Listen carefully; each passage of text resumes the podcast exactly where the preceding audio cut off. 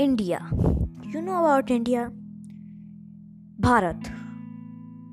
आप भारत के बारे में जानते हैं? हाँ ना. भारत एक ऐसा देश जो अनेकता में एकता की भावना रखता है. कुटुम्बत कुंबतम भारत, जिसकी राजधानी दिल्ली और जिसका हृदय बसता है मध्य प्रदेश में. तो जी हाँ आज मैं बात करने जा रहा हूँ मध्य प्रदेश की. जैसा कि आप जानते होंगे, मध्य प्रदेश भारत का एक राज्य है। अक्सर हम मध्य प्रदेश को इग्नोर कर देते क्या जाने क्या होगा?